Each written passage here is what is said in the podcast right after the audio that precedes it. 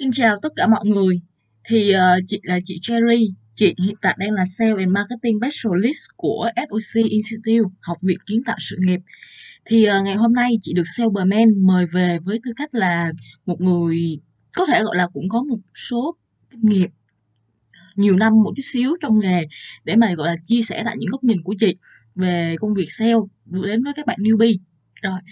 Thì uh, chủ đề ngày hôm nay á mà bên các bạn Cyberman gửi cho chị là có tiêu đề á là uh, những cái điều mà không nên làm để mà gọi là những điều tránh làm để mà khách hàng không có gọi là bỏ chúng ta đi. Hay nói cách khác là chúng ta nên làm những cái gì để khách hàng lựa chọn chúng ta? Thì hôm nay chị sẽ chia sẻ về góc nhìn của chị về những cái cách nào đó những cái điều mình nên làm trong quá trình tư vấn để khách hàng ở lại với chúng ta lâu hơn. Hay nói cách khác là chọn chúng ta. Thật sự thế này nhé là chị á thì chị làm sale thì đến nay là chị sale cái kinh nghiệm sale của chị thì sẽ mạnh bên giáo dục hơn. Và chị làm sale đến đến nay cũng là được uh, gần 4 năm rồi gần 4 năm nay rồi. Ừ. rồi thì um, chị sale thì không chỉ ở SOC mà ở số một số cái dự án khác của chị thì cũng thường là về giáo dục. Hoặc là nếu như mà chị có hoặc là cũng sẽ đều về những cái loại dịch vụ để về phụng phụng sự cộng đồng nhiều hơn phụng phục vụ con người. Thì với chị nhé với nhân sinh quan của chị thì sale á, nó là một nghề cho chúng ta rất nhiều tiền, đúng, chính xác. Thậm chí là sale trong mắt của thị trường trong mắt của nhiều người. Vẫn có những góc nhìn về sale, là sale là nghề để kiếm tiền hoặc là nghề để lấy tiền khách hàng. Nhưng với chị, sale nó là một công đoạn để giúp cho khách hàng giải quyết vấn đề của họ. Hay nói cách khác, với chị, sale còn được coi là như một người bác sĩ tinh thần, chữa lành tinh thần cho khách hàng đó là đối với loại dịch vụ mà gọi sản phẩm dịch vụ mà gọi là về đào tạo giáo dục hoặc là về bên phụng sự công con người á, thì thì thường chị sẽ gọi đó là nghề với với chị thì nghề sale sẽ giống một người chữa lành hơn bác sĩ tâm lý chữa lành. Ừ. Thì tại sao chị lại gọi là chữa lành? Bởi vì thế này nhé đó là các bạn thử suy nghĩ xem có phải chúng ta có một cái nỗi đau nào đó nỗi đau tinh thần nào đó thì chúng ta mới muốn có được những cái quyết định về việc mua một cái dịch vụ đào tạo để chúng ta phát triển chúng ta hơn không?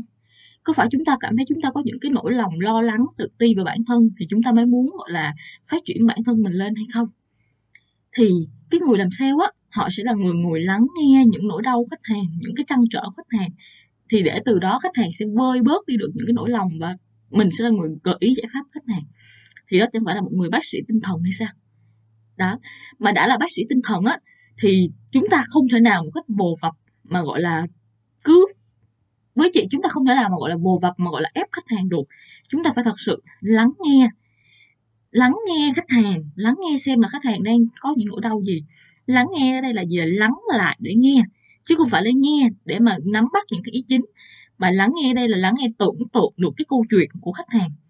Ví dụ nhé khách hàng bảo là ờ, em thì em đi làm ở trong một công ty xong rồi trong công ty đó em làm cứ bị sai hoài rồi em làm bị em bị áp lực tinh thần rồi em bị uh, những việc sau đó của em nó cứ sai miết tại kiểu em bị sợ bị tự ti nhiều hơn và em bị thu mình.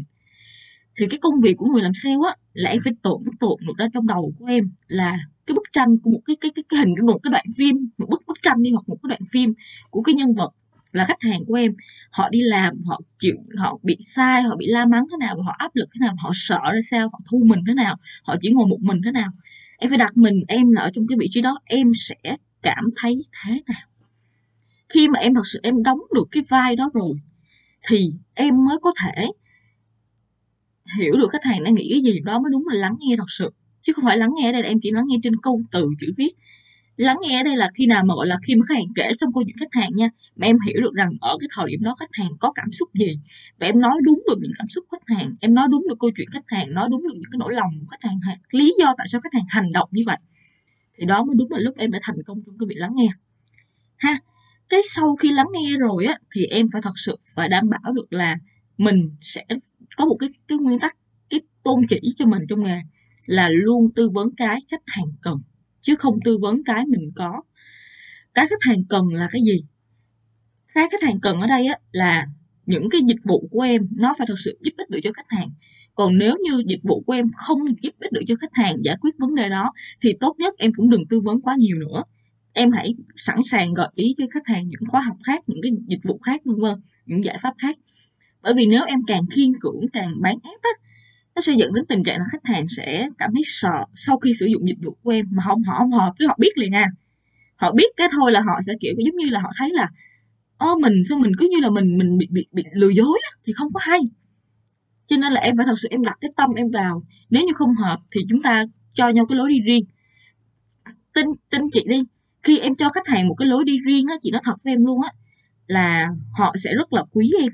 Và thậm chí sau này nếu như họ không học của em, thì chị họ sẽ giới thiệu khách hàng cho em. Đó mới đúng là cái em thành công thực sự. Và từ một khách hàng đó, họ lại giới thiệu thêm hai, ba khách hàng nữa, em sẽ được nhiều thứ hơn. Chị đã từng gặp một trường hợp là có một bạn bạn đó tìm đến bên chị với mong muốn học cái khóa học về bên à, marketing của bên chị nhưng sau một hồi nói chuyện chị phát hiện bạn đó không hề hợp với marketing bạn đó hợp với lĩnh vực khác, nghĩa là bạn đó hiểu sai hoàn toàn nghề marketing. Và chị đã sẵn sàng gợi ý bạn là đổi nghề đi em em qua bên chỗ nào em học này kia. Và sau đó bạn đó vẫn quyết định học ở chị vì một lý do thôi, chị nhiệt tình, chị có tâm với bạn quá. Đó, thì đó là cái điều mà thứ hai mà người làm sale phải làm. Cái thứ ba là em phải cần có một cái tôn chỉ sống là người làm sale á với chị nhé là họ sẽ là những người mang cái vai mang cái cái cái cái, gọi diện mình mình gọi là thần thái đi ha hoặc là mang cái thần thái hoặc cái phong cách của những người làm giáo dục. Sale là người làm giáo dục luôn mà. Làm giáo dục á thì em sẽ phải gọi là học thật nhiều phải luôn trau dồi kiến thức kỹ năng mình thật nhiều trong cái lĩnh vực đó. Để em biết cách em nói được. Em biết cách mà gọi là em có thể gọi là em chia sẻ đến nhiều giá trị đến khách hàng khi mà em chia sẻ nhiều giá trị khách hàng thì họ sẽ tin rằng ok đây là một cái bậc một người uyên bác trong cái lĩnh vực này. Thì họ mới muốn trao cái vấn đề của họ cho em để mà họ để em cùng họ giải quyết. Rồi. Uhm, sao nhỉ một cái nữa đối với nghề sale mà chị nghĩ rằng chị sẽ tâm đắc đó, đó là thật sự có một cái khoảng thời gian mà chị hay nghe một số người bảo là làm sale á, thì là thì cái này là mấy bạn hay ví, vu vơ ví von thôi, mọi người hay ví von thôi. Là làm sale giống như cái nghề mà, gọi là, mình sẽ làm hù người ta sợ, xoáy vô nỗi đau người ta để khiến người ta sợ hãi người ta bỏ đi. Ừ. Không phải nhập ý là bỏ đi đây bỏ đi bỏ đi bỏ đi đến phía bên mình á. Bỏ đi về, bỏ về phía bên mình, phải bỏ đi theo kiểu là họ bỏ khách hàng, bỏ bỏ công ty đi đâu mà họ bỏ bỏ đi đến về về về với công ty mình. Thì thực sự mà nói là chị không đồng tình lắm với quan điểm đó. Bởi vì thế này nhé đã gọi là một bác sĩ chữa lành về tinh thần. Thì em nghĩ em có nên làm tổn thương người ta không? Bằng những cái từ, những cái điều tiêu cực không? Thay vì làm tổn thương người ta bằng những điều tiêu cực, em hãy vẽ cho người ta, hãy cho người ta cảm thấy được rằng tương lai sẽ sáng hơn khi đến với em. Em hãy là người mang lại niềm vui và sự bình an cho họ, thay vì mang lại những điều tiêu cực. Thì bản năng bản năng chúng ta mà, chúng ta đâu có muốn ở bên cạnh những người tiêu cực, đúng không? Thì bây giờ em cũng hãy làm như vậy đó bốn điều trên, chính là bốn điều mà chị nghĩ rằng chị đã có rất vất vả được để mà chị có thể, gọi là, luyện tập được. Hiển nhiên nó cũng sẽ có những lúc sai nha. Em phải chấp nhận em sẽ có những lúc sai trong quá trình ứng dụng những cái đó. Nhưng sai và sửa. Miễn rằng em phải luôn nhớ cái tôn chỉ của em là sale á. Đối với sale nào chứ sale bên giáo dục thì nó sẽ là loại sale theo kiểu là, một người chữa lành tinh thần. Hiển nhiên là tùy những loại sản phẩm sẽ có những cái đặc thù khác nhau. Như đối với sale sale bên dịch vụ á, thì thường nếu em đối với xe B2C nhé B2B chị sẽ chưa đụng tới vì chị chưa đụng vào B2B nhưng B2C là xe dịch vụ thì thường là em sẽ mang, em ví dụ người chữa lành cho người ta vậy đó ừ. cho nên là hãy ghi nhớ những điều trên để mà có thể chúng ta, chị không nói là đây là những điều đúng hoàn toàn, biết đâu sau này tụi em sẽ có những cái điều chỉnh khác, hoặc sau này em cũng sẽ có thêm những cái mới cho em nữa nhưng đó là bốn điều chị nghĩ là nếu chúng ta có thể làm được, ghi nhớ được trong những giai đoạn đầu thì cái con đường sale của em nó sẽ có gì đó bình an hơn và nó sẽ khách hàng sẽ cảm thấy bình an khi đi đi cùng em hơn. Và chắc chắn họ sẽ chọn em. Ừ. tóm nhẹ lại là gì? Trí tuệ cái tâm của mình uh, sự chân thành sự thấu hiểu. Và hãy cho họ những điều tốt đẹp tích cực. Các bạn nhé. Rồi. Thì uh, đó là phần chia sẻ của chị. Rất là cảm ơn Cyberman đã mời chị đến buổi chia sẻ ngày hôm nay ừ. thì uh, nếu như các bạn chị chị thì chị nói chung là ngày trước chị cũng đã từng có một số cái dịp chị follow fanpage của bên Cyberman rồi. Thì Cyberman thật sự là một dự án khá là hay dành cho những bạn cần nâng cấp kiến thức sale. Ừ, hãy follow fanpage để mà có thể nâng tầm kiến thức sale của mình. Các bạn nhé. Ừ. Rồi cảm ơn mọi người. Cảm ơn Cyberman